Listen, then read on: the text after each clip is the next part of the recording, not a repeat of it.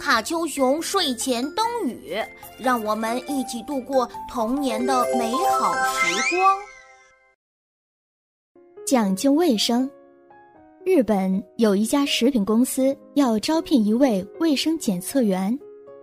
一位衣冠楚楚、气度不凡的年轻人，自信地走进了总经理办公室。他优雅的谈吐，扎实的专业知识，赢得了总经理的好感。没想到，就在年轻人转身离开的时候，他下意识抠了一下鼻孔。这个不起眼的小动作，并没有逃过总经理的眼睛，结果可想而知。一个没有良好卫生习惯的人，怎么能够做卫生检测员呢？当然。